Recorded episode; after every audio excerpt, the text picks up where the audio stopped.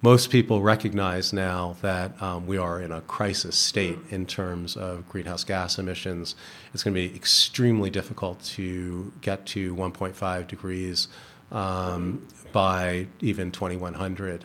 And so we need to be doing everything we possibly can, whether it's transportation, electricity, um, how we eat. I think we'll come on and talk a little bit about that um, to reduce our greenhouse gas emissions, uh, our footprint. And so we need to do it urgently, um, and um, we need to, you know, double, triple, quadruple our efforts in this in a very short period of time. Otherwise, um, our our focus is going to need to be on resiliency, building seawalls, and protecting our coastal cities from flooding, which is going to happen uh, more frequently. It already is happening more frequently. Times your currency. Oh, you can spend it you like. What's up, everybody? Welcome back to the Eat Green, Make Green podcast. Or if it is your first time uh, tuning in, thank you very much for checking out the show. I appreciate it. Uh, this is Pat McCauley, as always. This week's episode, uh, I'm fired up to share because I think there's a lot of tangible takeaways that uh, we as individuals um, can apply to our day to day life to uh, reduce our carbon footprint and uh, hopefully have a uh, more positive impact uh, on the world as a whole. Um, so, this week's episode is with Dan Goldman. Uh, Dan is Boston based. he is an amazing athlete, um, marathoner and triathlete, um, but is also a clean en- energy entrepreneur and has been in the energy space uh, his entire career. Um, and he is currently the co founder and managing director of Clean Energy Ventures, which is a $100 million early stage uh, clean energy venture group here in Boston. Um, and they're doing all kinds of amazing, super positive things in the space. Um, so we talk about how Dan got into the energy space, uh, his many world travels, um, his time living in uh, Singapore and London um, and other places, um, what the term clean energy uh, actually means, how he defines it. Um, I know it's kind of like a buzzword, so I was kind of curious, like uh, his definition of it, uh, the new innovations going on um, in the space. Uh, the potential integration of electric cars with your home. I thought this was super cool. The idea that you can like take your Tesla that's parked in the garage and use the the battery to um, power your home. Uh, so hopefully that's something that uh, is going to become common in the near future. Um, the bottlenecks to widespread adoption of clean energy technologies the impact the current president uh, has had on the space, the power our food choices have on combating the climate crisis, um, the other steps that we can take uh, outside of our diet to uh, reduce our carbon footprint. And then we talk all about his athletic pursuits, how he went from literally not really running uh, to becoming an Ironman in just about six years um, how he then qualified for uh, the half Ironman World Championships. Uh, that's uh, 70.3 Ironman. Um, what he recommends for people starting out that want to get into triathlons um, or marathons and things like that. Um, and also uh, what he looks for in an entrepreneur when investing. Uh, so, for the entrepreneurs listening, um, uh, that was a cool one. I did want to say I didn't realize it until I was editing the epi- editing the episode uh, that there's like a little buzz in the background. Uh, it's happened to me once before, and I just didn't pick it up when I was testing the mic. Uh, so bear with me on that. It might be a little annoying. Um, and also, uh, Dan was was getting over a cold, uh, so forgive uh, um, any coughs or um, he wasn't wasn't at hundred percent. So uh, forgive uh, some of the audio all around here. Um, but yeah, Dan's an incredible guy. He's an absolute beast, uh, both as an athlete and an entrepreneur. And um, yeah, I hope you guys learn a bunch from this one. So, without further ado, the one and only Dan Goldman. Times I've elated is your currency. All right, I got Dan Goldman. How are you? Good morning. Good morning. Good morning. Uh, it feels like for me, it feels like it's noon already Me too. because I because I don't generally get up that early. But we, uh, for those listening, we just did a little over nine, Yeah, exactly. a little over nine from Milk Street in Boston out to Castle Island. Castle A Island. couple loops around Cap- Castle Island and Southie, and uh, and back. And you're training for Boston. Yes, I am. And you kept up the pace, uh, pretty, uh, pretty good pace I I me was this morning. I I was, was a little surprised. sore. I was surprised. Yeah, you did. So you're three, four weeks out. Uh, How like many? Seven. Seven weeks. Okay. Yeah. Yeah. yeah, Okay. Um, but you're already up to. You said you did 18 this past 18, yeah. past week, and now is this the peak, and you start tapering from here, or still No, a couple, more weeks? a couple more weeks of 20, 22. Yep. Um, maybe a couple 20s and a 22, and then and then I'll kind of ramp it down in uh, in early April. Yeah. Yeah, and 22 is the max. Yeah, that'll be Yeah. as far as I go. Yeah, because Yeah. I think like most the average runners rarely 20 is probably their max when Right. training, right? Yeah. yeah. A lot that I've seen don't even they'll do 18, something like that. and- right. Yeah. I like to get the confidence of being able to get to 22, 23 and know I only have three or four more miles to go to get to the finish line and I can just do that on, you know, endorphins and adrenaline. Yeah, yeah. Uh, but feel good like getting to 22 and being able to keep running. Yeah, and you so you qualified for Boston earlier this year, yeah. Yes, I did. Um, this, So this- Boston, Boston wasn't really in the plan though, right? It was just like if you happen to qualify, you'll do it. Exactly. yeah. yeah. I've, I wanted to qualify for a while, but I, I, you know, I didn't always work it into my schedule. But I, I did this thing called the Last Chance Marathon, which is also called Charles River, which is a 2.6 mile loop around the Charles. And you do it 10 times. And Ugh. so, so it's a little monotonous, but it's also incredibly flat and lots of fueling stations and everything. So it's, it makes it really easy. Mm-hmm. And um, like over 50% of the entrants qualify for Boston. So Wow, yeah. and it's the day before um, registration opens, so you can do a lot of things, you know, over the summer like triathlon or bike racing, and then spend eight, eight or ten weeks just training for that on September eighth, and Yeah. you know, kind of maximize your summer. Yeah. Yeah, beautiful. Well, I want to get back into that, but but before we get back into marathons and tries and all that, um, I would like to kind of get a little a little more extensive background. I know. So for those listening, um, I had your wife Diana on, who was one of like I want to say the first twenty or thirty episodes I did. Um, who runs Beantown Kitchen here in Boston?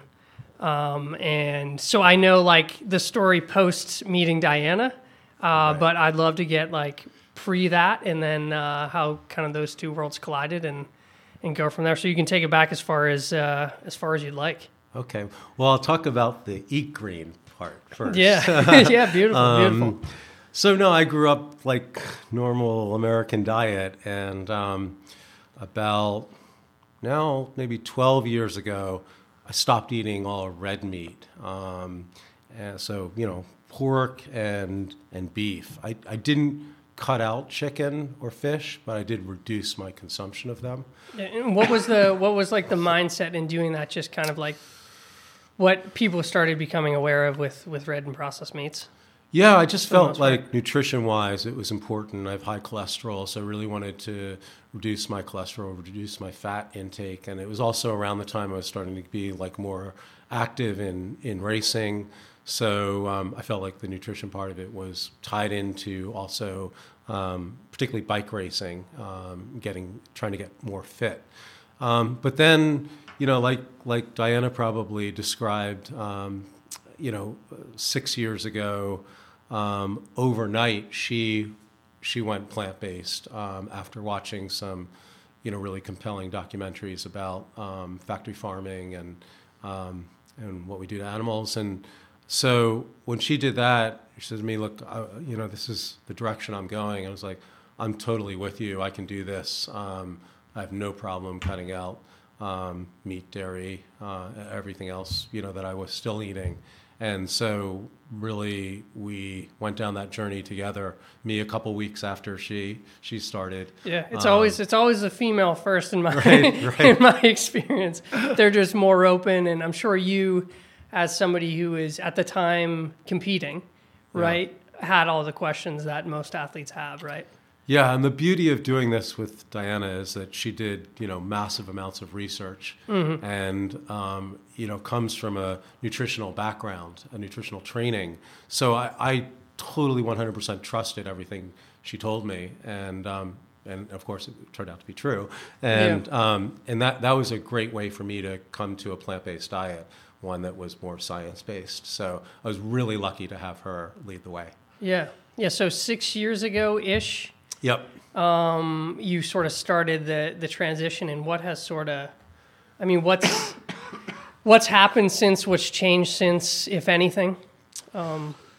Yeah, I, I mean, I feel a lot better. Um, I really have not been injured in my training and competing at all. Um, and um, I think I'm performing a lot better. So, you know, I think all the, the, the signs, all the directions, uh, you know, the signposts are that it's been very positive for my body. Um, and uh, you know, um, and I think it's been positive for the hopefully for the planet and for the animals too.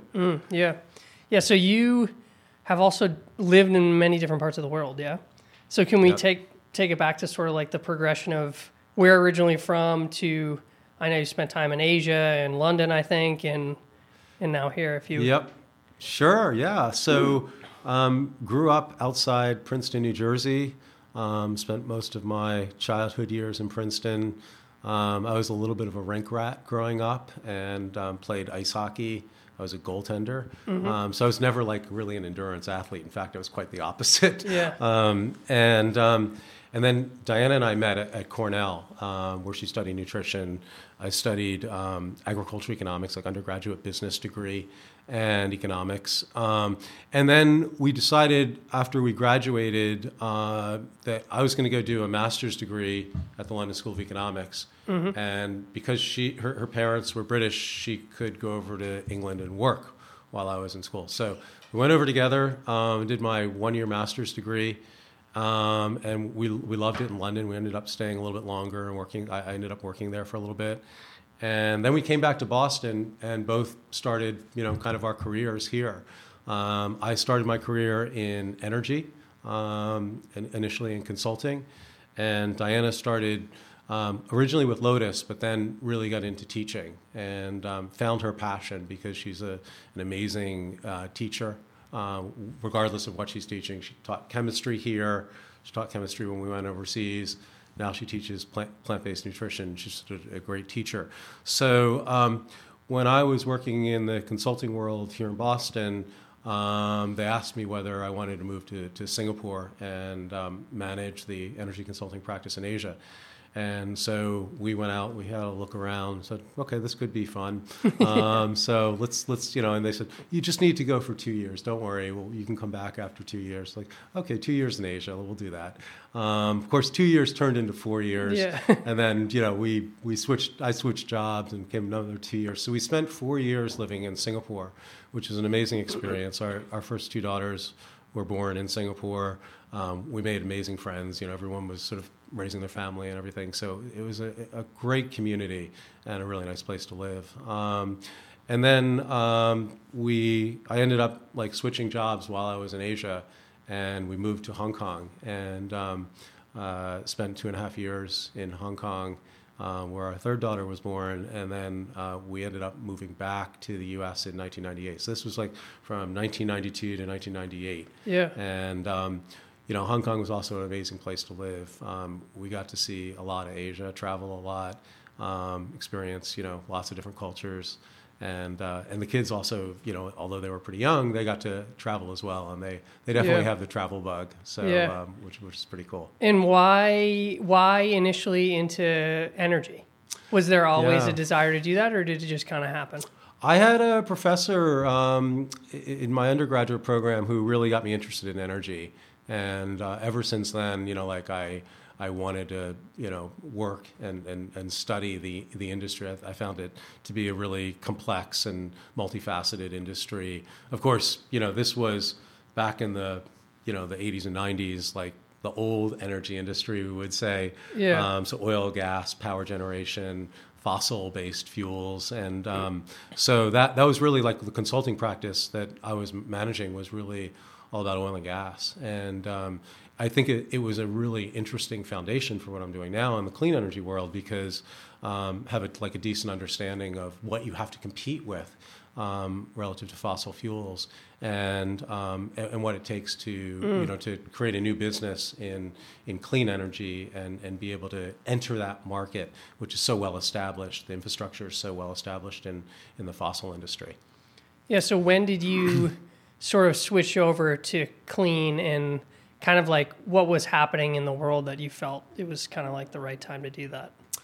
Yeah, it's um, so we ended up coming back from Hong Kong in 1998. Um, I was working here for the same company um, that I worked for in Hong Kong, and around um, around 2000 2001, um, I was introduced to um, someone who had worked in in the Department of Energy, and um, we we started looking at what was happening in the renewable energy sector you know, who, who were developing wind projects, who were developing solar projects, you know, biomass fired power generation, um, all these different technologies that were emerging. And it was really early days, not like today where, you know, it's headline news, but Yeah. um, really early days. And there, there was like not a lot of money flowing into that sector. Um, but we started looking at it and said, well, a lot of these projects actually can make money. Um, and they're like really good developers out there who know how to do community relations and know how to site projects and are technically very savvy. But you know, where are they going to find the money to fund their projects? And, and so when we started looking at this, we said we ought to form like almost akin to a private equity fund and start um, you know providing equity to good developers out there who have uh, interesting projects. And so we, we did that. There were three of us, um, and um, we raised raised some money, a small amount of money for the size of the opportunity, and we started investing in in clean energy projects, whether they were power generation or biofuels, and, and ultimately we we built up um, a, a reasonable size portfolio and then sold a significant part of the portfolio to an oil company of all things. Wow. Um, so, so that that was sort of my entree into clean energy, and I, I really wanted to do it because I saw it, the trend even back then. It, it appeared that you know if these projects starting are starting to make economic sense, there are going to be more of them. There's going to be more money flowing into the sector, and that's exactly what happened from the time we started this in kind of 2002, 2003 to when we sold the first part of the portfolio in 2006 there was a mad rush of, of, of capital into the sector. And that was, of course, a very good thing.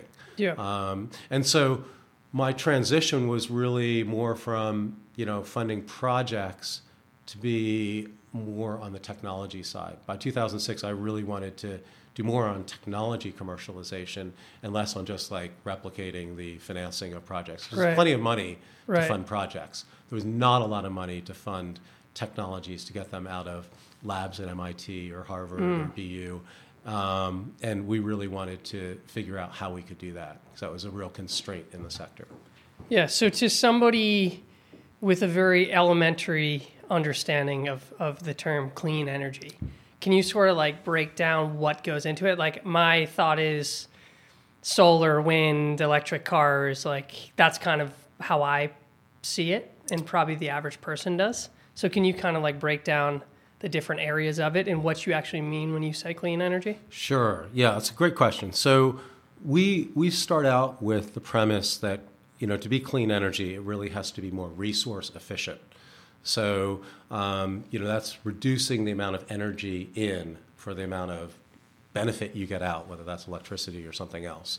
Um, and and then what what we tend to do is layer on top of that, and, and this is a more recent trend, um, a criteria that relates to greenhouse gas emissions reduction. So when we look at technologies today, we want to see a material impact in reducing greenhouse gas emissions. That could be a primary impact, like simply um, reducing um, stack gases from a power plant. Um, so you're, you're taking the CO2 out of the air and you're Yeah. reducing uh, greenhouse gases that way. Or it can be a secondary impact, like uh, reducing the cost of solar there- so there's widespread adoption, higher, higher adoption rates. Um, so, or I- increasing the functionality of solar through control systems, power electronics, and things like that. So there are lots of different ways you can reduce greenhouse gas emissions. Uh, some are primary ways, um, just exactly you know taking greenhouse gas out of out of the atmosphere. Others are just enablers to um, installing zero carbon emission electricity sources or fuel sources. So that's how we think about, um, and then to your point about subsectors. So really pretty broad in, in how we look at it. It used to be called like clean tech, um, clean energy, but people are starting to use the, the term climate tech now instead of clean tech, which is kind of an interesting um, kind of um, emerging trend. Yeah. And so we look at, at things like um, storage, uh, energy storage, because that's really important for the ability to install more solar and wind, which are intermittent sources of power. We need to we need to use storage to firm them up so you can really have that power at any time you need it. Um, we look at mobility, so transportation, whether that's engine technologies or shared economy type transportation, which ultimately can reduce the amount of, um, of uh, you know, internal combustion engines we have on the road, especially if we're using like electric vehicles or electric scooters for shared mobility. Um, we look at um, things like, um, you know, again, like power electronics, um, inverters, you know, all the stuff that's kind of behind the system that helps utilities manage the grid better, but also allows greater installation of, um, of distributed solar resources, uh, typically on, on residential or commercial buildings. So that's a big area of focus. Um, and then we, we also look at things like new materials. So, um, for example, we have a company that strengthens uh, carbon fiber composite materials. And what, what's important about that is if you strengthen them, then you don't need as much uh, weight in that carbon fiber, and therefore you can lightweight things like airplanes, automotive, other equipment. And uh, by lightweighting, you're improving the fuel efficiency rather dramatically. So um, those are just kind of a couple uh, examples of, of subsectors we, we look at. And of course, we look at renewables too. So Right. anything you can do to make solar more efficient, um, higher higher efficiency panels, um, uh, you know, lower cost uh, is, is really important. And the same goes for wind and other renewable zero carbon sources of energy. Yeah. And what are you most excited about? Is there a technology or a trend or something that you're kind of most excited about seeing happen or I mean, there are a couple areas where I think we're really excited. Uh, First of all, storage gets a lot of attention, um, probably has the most articles written in the mainstream media. Um, and, I, and I think it is important because if we're going to move to zero carbon sources of electricity that are intermittent, we're going to need a lot of storage. And, and today's storage, uh, whether it's electrochemical storage like lithium ion batteries, or um, grid scale storage that could be in other forms. Um, and when you say storage you mean like physical plants. Yeah, Yeah. plants that Yeah. store electricity Yeah. um, and allow you to dispatch it whenever you want. Right, right. Um, so really, like just batteries that we use in our phones or computers or anything else like that Mm-hmm. at much larger scale. Um, and that goes for electric vehicles as well. So so storage is is I think a really really important emerging trend. Um, and we, we think about it less in, in terms of which electrochemical technology um, is going to win, but how is more about how is storage going to get adopted and um, integrated into you know the system, the electrical system. And so things like electric vehicles are really interesting because they're basically storage units. Um, everyone who has an electric vehicle has uh, you know a massive amount of storage sitting in their garage. And electric vehicles or any vehicles are really only used like five or ten percent of, of the day. So if you think about um, discharging that battery from the electric vehicle into your house when you actually need um, power because your solar array on your roof is not operating, Yeah. it's a it's a great opportunity. And so we're looking at, at things that might help integrate um, electric vehicles as they grow in use uh, into the overall storage system. We think that's a, a, re- a really interesting trend. Of course, there's going to be That's other types cool, of yeah. storage as well at the grid scale. Mm. Um, but we think at a distributed level, um, for people to be able to use their cars and maybe get paid for that storage will be uh, really interesting. Very cool. Wh- What do you think the biggest inhibitor to widespread adoption is, right? I mean, electric cars have been around however many years now, right? Um, I, I recently had a conversation with a, a friend of mine whose family owns uh, Chevy dealerships. And he's just like, people just don't want electric vehicles. And they're looking at it very much from a business numbers standpoint. And he just doesn't see the average typical Chevy buyer wanting an electrical uh, electric vehicle, and they see that kind of daily. So, like, what do you think? Like the big, maybe electric vehicles is a good uh, place to start. What's like preventing people from adopting this and, and adopting solar pan- panels on their homes and businesses pointing on on the roof and things like that? Yeah. I think electric vehicles is a great place to start. Um, so for the Chevy dealer, it's a really challenging thing because most uh, car dealers make their money on service um, and parts. Yeah. And electric vehicles don't need a lot of service. Right. I've had an electric vehicle for two years, and it has not needed one service. Yeah, Tesla. Yeah. Yep. So it's fantastic that it can be, you know, significantly lower maintenance cost, but the economic proposition for a Chevy dealer just isn't there. Yeah. Um, so they, we need to figure out other modes of, uh, you, know, you know, other means by which a Chevy dealer is going to make a margin on the car over the life of ownership. And those are, you know, kind of trying. People are trying to figure that out now. And from like the the actual consumer, like I want an electric car, yeah. But I'm, I think I think in we're probably in the two to five percent of people that actually care and want one. Like, what do you think is just an education thing for people, or? Yeah, I mean, I think there's a natural uh, reluctancy because of range anxiety, um, and you know, we don't have the infrastructure fully built out yet uh, to allow people to go wherever they want and be assured that there will be charging, fast charging. Um, fast charging is a big issue because I think most people don't want to sit around for you know an hour. they want to stop at a rest stop and wait an hour? yeah, right. wait an hour. So we need to address the charging time. We need to address the number of charging stations we have on the roads, although that's rapidly getting deployed. Part of the um, Volkswagen emissions uh, settlement um, is is actually funding a lot of the the charging infrastructure that's being built out now in the U.S. So that's that's kind of a really kind of interesting um, pot of money that's being used. Um, but but I think the perception, forget about reality. The perception is we don't have enough charging stations. The range isn't long enough, um, and you know um, I, I, I therefore don't want to take the risk of buying a hundred percent electric vehicle. People are kind of dabbling in it through um, hybrid electric Yeah. gasoline, um, like the Volt and other cars, but um, still not. Uh, we haven't seen 100% electric vehicles take off yet. Yeah, yeah. Anything else in the energy space you wanna you wanna touch on? Yeah, there's so so many areas. Um, we're really excited about things like engine technologies because um, one of the hardest areas to decarbonize is transportation fuels.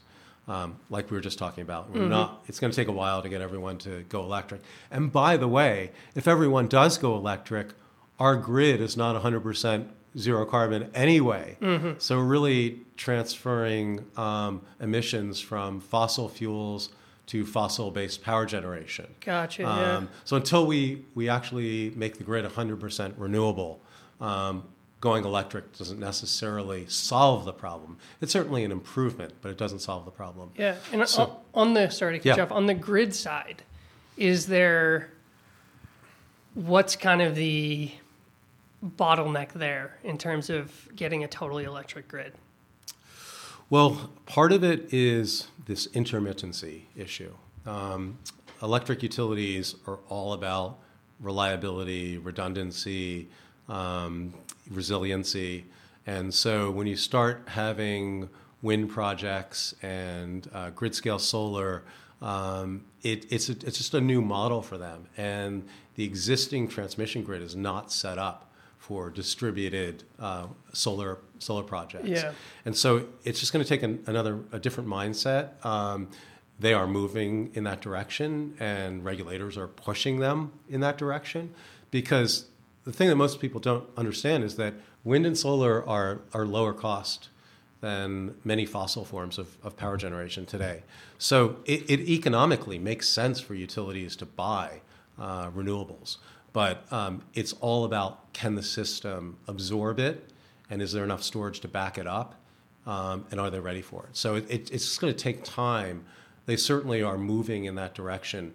In New England, we have um, one of the most progressive solar development programs, uh, both grid scale and distributed uh, on houses. But we also have a massive amount of offshore wind in development, and that's really exciting for this region because we're going to lead the country in offshore wind. We're going to have multiple thousands of megawatts of offshore wind operating at pretty high utilization rates. So they'll have, you know, um, they'll produce like 40 to 50 percent of over the course of a year, um, which is a lot for wind.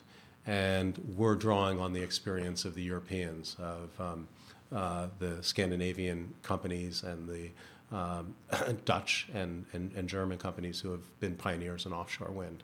So this is going to be the epicenter of offshore wind, and that's that's really exciting for New England. Very cool. And what do you say to somebody that's just like does not buy into any of this?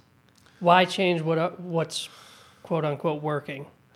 Yeah. Well, it, it really isn't working when you think about the fact that our power generation system is emitting an enormous amount of carbon dioxide into the atmosphere.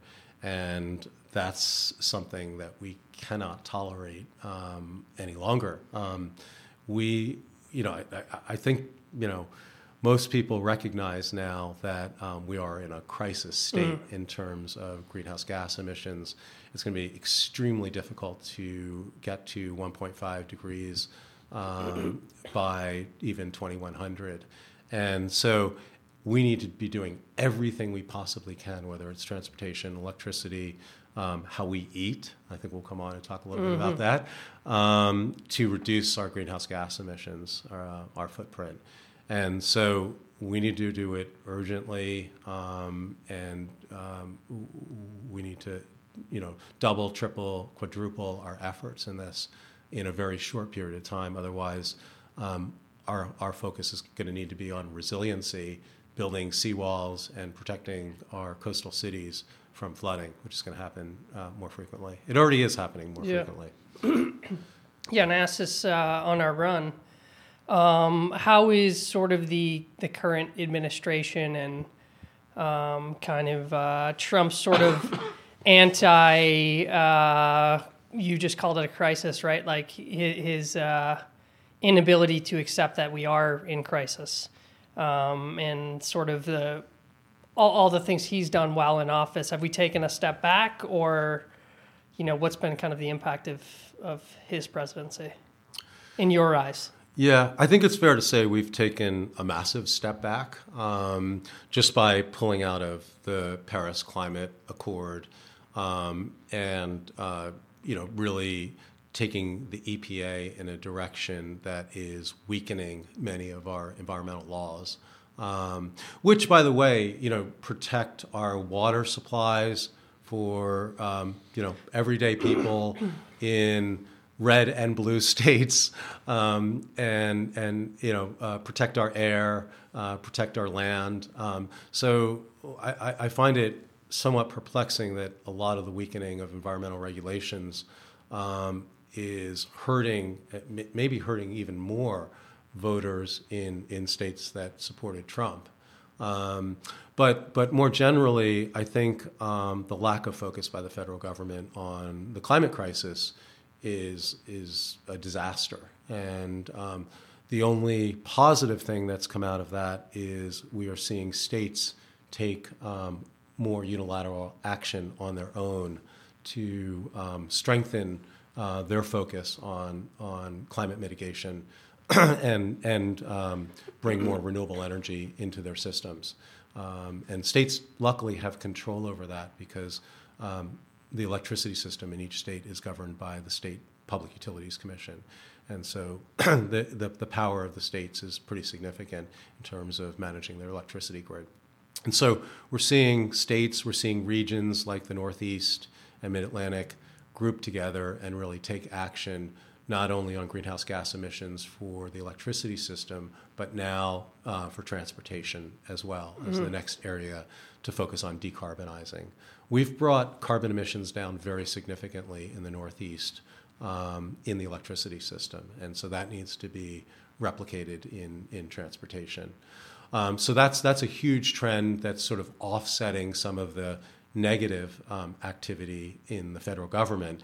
And then the other side of it is the private sector. And we were talking on the run about Amazon's announcement um, that uh, they're going to be um, carbon neutral uh, 10 years in advance of the climate, uh, the Paris Climate Accord, and Jeff Bezos, you know, contributing 10 billion dollars of his own money toward um, climate change initiatives. So, um, you know, between Bezos and Bloomberg and, and Bill Gates uh, and, and many other, you know, super wealthy uh, folks, we're seeing a lot of commitment toward um, investing in, um, in climate tech, let's call it, and then also supporting from a, a political standpoint a move toward um, uh, policy that is uh, favorable for addressing climate change. So, from a individual perspective, the average person listening, what can you know me or you do every day to kind of you know do our part? And you mentioned diet, um, so maybe talk a little bit about what you mean with diet, and then also. Um, also other things like electric cars and solar panels in the homes and what can like if you were doing everything perfect as you know the average bostonian what would that kind of look like I'd really like to ride my bike every day. yeah but that might just be me. Um, yeah, I think what we eat is a critically important thing, and and interestingly, um, it's it's a little disappointing to me at times that the environmental community, of which I'm a, a big part of, right does not focus on our food choices as one of the major areas where we can address uh, the environment. Um, you're getting together for barbecues but talking about clean energy right Right, right. I go to a lot of luncheons where they serve meat, salmon, chicken, and I'm thinking, wait, we're talking about reducing greenhouse gas emissions, but look what we're eating at this lunch. So um, I'm I'm never shy about speaking up. So um, I've tried to correct some of those situations, but you know, I, I think what we, we eat, what we eat is can and, and does have a, a massive impact on greenhouse gas emissions, and and also I think the packaging we're using for food and other materials, um, much of which comes from oil, you know, polypropylene, polyethylene, um, is something that we really need to start regulating because if you go to Germany, if you go to Switzerland, if you go to the Netherlands, they have really strict requirements about fiber-based um, packaging, and we're still using, you know, huge plastic containers for a little bit of lettuce. And um, things like that can have a really big impact when you think about the scale of that industry. But um, one of the things that's been really encouraging to me over the past five years is just seeing the adoption um, in in supermarkets and and food outlets of plant-based products. And so, you know, I look back when I first became plant-based. You know, the the milk shelf was ninety percent um, cow-based milk, Yeah. um, 10%, you know, alternative milks. And now I, I swear it's about 50 the op- 50. yeah, it's almost We the have opposite. Cow-based milk, we have oat, hemp, almond, coconut, you know, name your cashew, name your nut, and blends of all of them. And, um, and that just doesn't happen because someone's going into the store and saying, I've got this new milk, do you want to try it out? It's because customers are asking for these alternatives. And so um, that, that is an amazing trend. Likewise, cheese. Obviously, most people have heard of, you know, Beyond and Impossible and Dunkin' Donuts, you know, is has a breakfast sandwich with. That's that's wild. Who- if who- Dunkin' Donuts is doing it, Yeah, who who would have thought It's that Dunkin' mainstream, Donuts yeah. and and has an amazing plant based ad as well. So, you know, it, it brings a smile to my face to really see the adoption rates um, in supermarkets food outlets. And then when you go to restaurants that may not be plant based, but um, and you ask for something plant based, um, I'm I'm shocked at how many restaurants now have um, have plant based stuff on the menu or have a chef that's just willing to make you something that's plant based. And I'm not talking about like high end restaurants. I'm just talking about um, your average um, place you go out to eat. So uh, I think that trend is really really encouraging. And um, food tech now is a whole another venture industry, and uh, with billions of dollars of capital flowing into it, and you have companies like Tyson Ventures investing in non-meat protein. And so that says it all right there because they're obviously seeing a trend that eventually um, their meat products are going to get displaced by non-meat pro- by plant-based protein, and so they want they want a hedge, they want a piece of that action, uh, they want to be in that market, and I think that's a really positive trend. Yeah, and it's it's more cost effective for them too. Right, You have to raise an animal for years and then kill the animal. I mean, it's just right, right. the obvious play from a business standpoint too, if the consumer is willing to adopt it. Right. It's Yeah. better for the animals. It's better for the planet, and you, they can make money from Mm-hmm. it, which is obviously important for their shareholders. and probably better for the consumer. Yep. better for our health. Um, all right, so food, electric vehicle, um, solar panels in the house. Um, anything else that would kind of fall under? Obviously, recycling and um, trying not to buy plastic and, and things like that. Outside of those, from an individual standpoint, am I missing anything that people should be aware of? Well, I think um, there's a lot of things we can do in our home um, to just lower our carbon footprint. Putting solar on your roof, if you have a roof that's compatible, is a pretty easy and cost effective thing to do. Um, if you don't have a roof that's compatible, there's a new thing called community solar.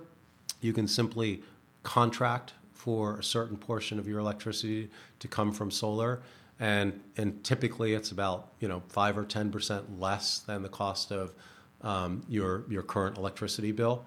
So there are easy options in many states, 30, 30, 30 some odd states, And- for consumers to access solar power. And what does that look like? Somebody comes out, adds a extra line to your like. What does that? What does that look like? No, nothing like that. It's all like uh, financial. So Okay. you don't you don't actually the electrons are ubiquitous. Yeah. And so um, you just have a contract with that solar farm that you get a portion of their output. They supply Okay. it into the grid. Yeah. And you have a bilateral contract, and and your electricity bill gets adjusted. Gotcha. Interesting. That was community solar. Community solar. Yeah, Yeah, there are very lots cool. of community solar providers out there in places like Massachusetts, New York, Illinois, California, and other states. So it's it's a it's a really interesting way to bring solar to you know multifamily, um, to cities, uh, and and to homes that don't have a roof that fits. Yeah, I love it. Um, well, I'd love to pivot back to uh, back to um, athletics a bit here. So you plant based about six years ago, and you hadn't. When did you first start like running seriously? Well, I first started psych. I, I was like a casual runner, occasional 5K, occasional Yeah. 10K, um, not particularly fast, and not like a regular uh, person who exercised. Yeah. Uh, played a little bit of tennis, and then about 10 years ago, um, someone asked whether I wanted to join the Pan Mass Challenge and ride 180 miles um, to Provincetown. I was like, I don't think I can ride 10 miles to Yeah, yeah. Weston. Um, how am I ever going to do that? Yeah. So they lent me a bike, and uh, I, I started training, and you know I did 10 miles, and I made it, and I did 20 miles, and I did 30. So you know I, I gradually started really enjoying riding longer distances.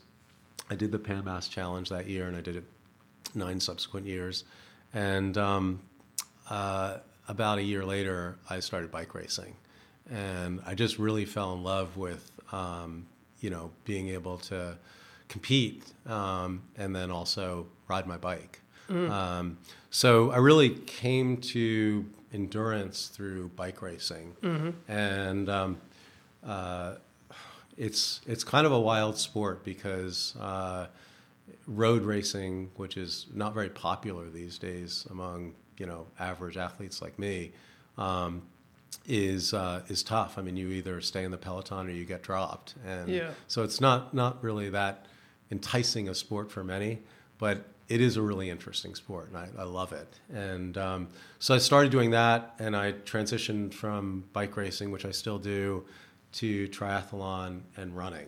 I mean, I had to start running if I was going to do triathlon. Yeah. So I had to year- learn to swim. How many years ago was that? That was about seven years ago. Okay. So talk to me talk to me about learning to swim because that is my crux. So I'm selfishly asking, did you find somebody to teach you proper form and all that stuff? And what did sort of like your initiation into it look like? Yeah. Kim Fox, are you out there? Kim Fox. All right. She's my swim coach. yeah. Um, so yeah, I, I swam a little bit when I was a kid, but really Yeah. had no idea how to swim well. Yeah. And the, part of it is, I mean, most people can figure out how to swim freestyle, but it's really about learning how to be an efficient swimmer. You want to use as little energy to Mm-hmm. propel yourself forward as you possibly can. And so for me, it, it was it's just about like getting a stroke more perfect uh, um, or even average um, Yeah. To uh, be able to be an efficient swimmer. And also, there's an adjustment to being sw- swimming in open water. Um, you know, getting hit by other swimmers. Yeah. Um, it's just a little bit of an un- uncomfortable thing that you have to kind of get used to. So I did swim coaching um, in a pool, and that was extremely helpful, like video sessions, um, and just uh, got my stroke to a point where it's okay. Yeah. Um, definitely not gonna um, win any swim competitions. Yeah. but I can get through, you know, a mile or two mile swim, and um, feel comfortable about it. Yeah. and, uh, either in a wetsuit or not in a wetsuit. So you went from six, seven years ago starting triathlons to 2016 was you did an Ironman? Is that right? I did an Ironman. That's pretty fast. 2016. Yeah. Yeah. Yeah. Um, I was about four, yeah, three or four years in. Yeah. And um, I, I really liked the half Ironman distance because, you know, for me, the biking part of it is my strongest leg. And so anything where the bike is a large proportion of the overall race, it's, it's better. And so, in, you know, as you get higher up in distances, um, you get the, the bike leg is longer. And so, um, you know, I would like survive the 1.2 mile swim of a half and then, um, and then uh, a 56 mile uh, bike, a 58 mile bike, um, and then uh, and then a half mar- marathon, which was manageable. So, but I, I wasn't really a great runner, and only in the last kind of uh, 18 months have I started, you know, running much more actively, and I've really enjoyed that. Yeah, so to to the average person who, you know, January one is putting uh, first triathlon on their, you know, uh, yearly goals list. What advice do you have to somebody? I mean, you only started six, se- six, seven years ago, and now you've done an Ironman. The the halves you you qualified for nationals in your age group. Is that right? I qualified for um, nationals at Olympic and sprint and worlds for half. In worlds in half is that where's that done? Well, it was in Chattanooga, Tennessee, the year I did it. Yeah. and it was in Switzerland last year. Wow, yeah, Yeah, it was a great experience. that's pretty crazy. I loved it. How old are you? I'm 55. 55. Wow. So, yeah, that's a short period of time to qualify for Worlds. Coming from, like, most of the guys that I see that do real well and try were like college swimmers, and then they tack on, you know, college swimmer slash maybe a high school cross country guy, and then they Right. learn how to bike, and then it's just like a deadly combo. And those are the guys that, you know, they're running ridiculous marathon times, and Yeah. the swim is a breeze to them, and then they just kind of gut out the bike Right. those are like the the guys that seem to own triathlon but coming from somebody who didn't really run, who had to learn to swim in six years, to then be at a world level. That's pretty wild. Yeah, I was. uh, It was like I said, it was a great experience. You know, I'm, I'm not saying like I finished in the top 50 world. Yeah, but it doesn't I, I, I got there, yeah. um, and uh, uh, and you know, like yeah, the running part of it is something I, I think there's a lot of room for improvement. Hopefully, the running now will allow me to improve, but. It comes with a lot of indoor training as we have to do in New England. Um, Hmm. And so just kind of getting on your bike trainer for a few hours on the weekend and kind of toughing out uh, the, the boredom of, of that um, is really important. And then just, you know, like we did this morning, getting out in the cold weather and running, um, which is really enjoyable, especially when you have someone to run with. Yeah, I, was saying that it does go by faster. Yeah, It absolutely. does go by faster. So one pointer other than just kind of like putting in the time to somebody that wants to start. Like Yeah. what what advice would you give somebody? I think triathlon, unlike bike racing, is a really democratic sport. So you can be at any level, and you can join a sprint, a- an Olympic, or a half, and and you know you can do whatever pace you want and and just finish, and and that's a, a great thing. Um, and I, I think that's what one of the beauties of the sport is. It, it you know it allows anyone to participate, and there's a really wide range of people participating. Um, so, but I, I think it is useful to get a coach maybe and do some training um, Yeah. uh, so that you feel confident and comfortable um, getting in the water with a lot of other people at the same time and and being on the bike in a kind of un- uncomfortable position for a while and um, kind of hammering out those watts and then um, you know getting off and, and being able to transition to a run so I, I, I love seeing you know first time triathletes um, at races and Diana you know just started in the last two years doing triathlon and she's really enjoying it um, and improving so it's great to see it Yeah, and on the on the diet front, so we just this past week we're at a Game Changers event with all those guys and Scott Jurek we were talking to, and uh, do you view your diet as an advantage? I definitely view it as an advantage. Yeah. yeah, yeah. And it's funny because I was listening to um, some folks asking Scott what he eats before you know a training workout and everything. I'm like, that's exactly what I eat too. Yeah. You know, uh, cold oats or Yeah, you know uh, banana and almond butter or you know whatever. Um, and I was thinking, good. I think I'm on the right track if I'm Mm. eating the same thing as Scott Jurek. But yeah. Um, yeah, no, I think the nutrition part of it is absolutely critical, um, just in daily life. But then, you know, how you fuel your body during, uh, before, during, and after workouts is is is really important. And um, it's something like I'm trying to learn as much as I can. I definitely don't have it dialed in perfectly yet, but um, I'm I'm learning and. I tend to undernourish myself when I'm working out, so um, I've you know I've had a lot of deficit situations in races, um, which uh, you know you learn from. But I, I think the plant-based nutrition has really really helped me in in my um, in my training. And overall health as a 55 year old guy, good. Yeah, Yeah. it's pretty good. Yeah, Yeah. no complaints. entrepreneur question here. so you obviously deal with a lot of entrepreneurs and you advise and help companies, startups in the clean energy space. As somebody on the other side of the table um, that is writing the check, right? What advice do you have to um, an entrepreneur that's kind of pitching what they're doing?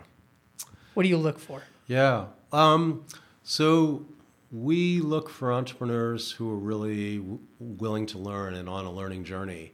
Um, I think if you know entre- entrepreneurs who have all the answers probably aren't a good fit for us. Um, we're really big into leadership examination, leadership training. Um, we do it ourselves. So we have a leadership coach that works with us as a venture team.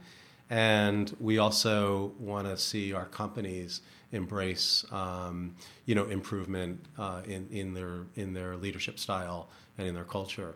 So that's probably the most important thing for entrepreneurs that, um, that we would want to see it, it, we, we like to say that you know the technology may be okay, but if the entrepreneurs are great, the chances of success are really much higher than if you have a great technology and mediocre entrepreneurs. Um, so so it's it's just critically important that um, you be on that learning journey and have that kind of positive mental attitude going in.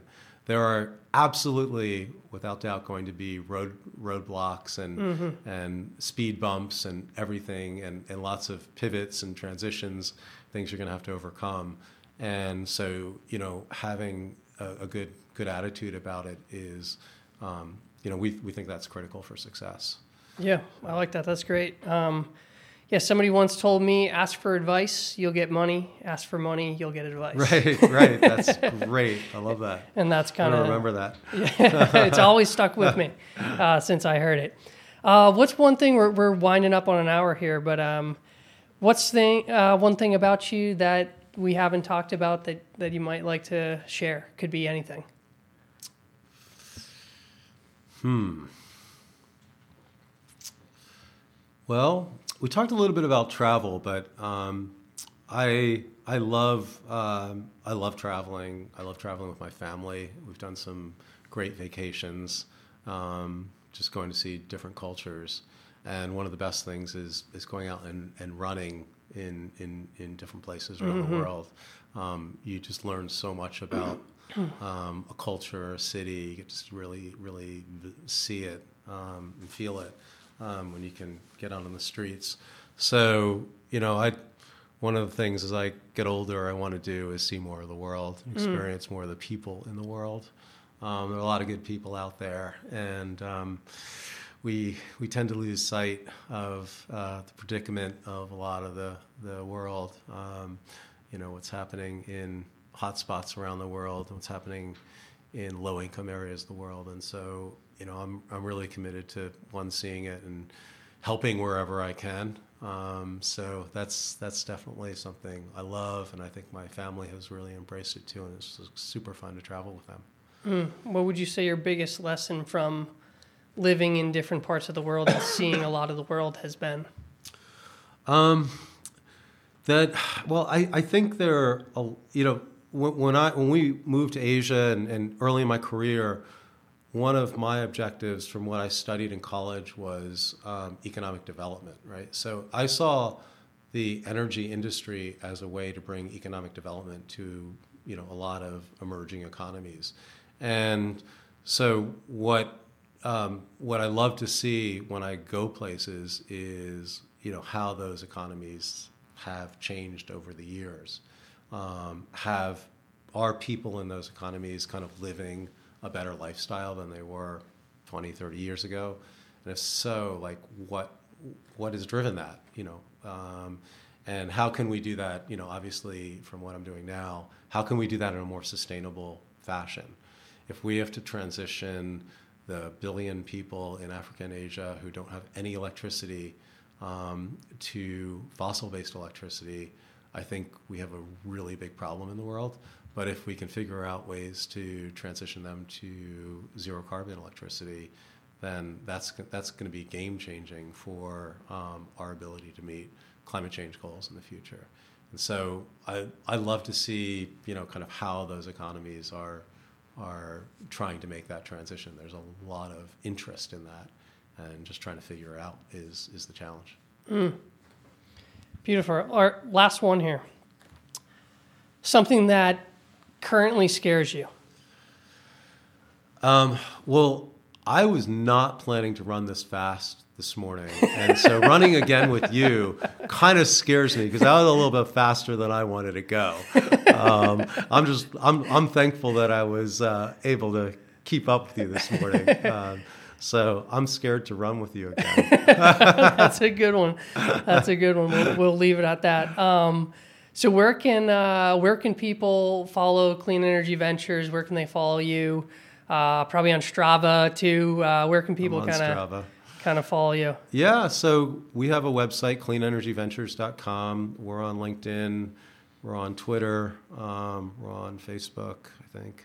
Um, and uh, yeah, we're, we're pretty active in the clean energy community here. We are very supportive of, of things like Greentown Labs, which is 105 um, early stage clean energy technology companies. We're very active with the Northeast Clean Energy Council. Um, I'm on the board.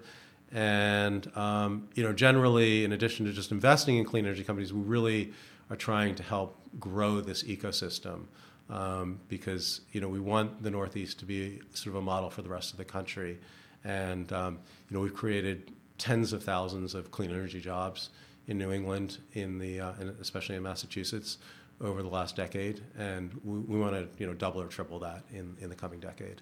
So um, you know that's uh, you know that's that's where you can follow me, and those are sort of some of our, our big goals.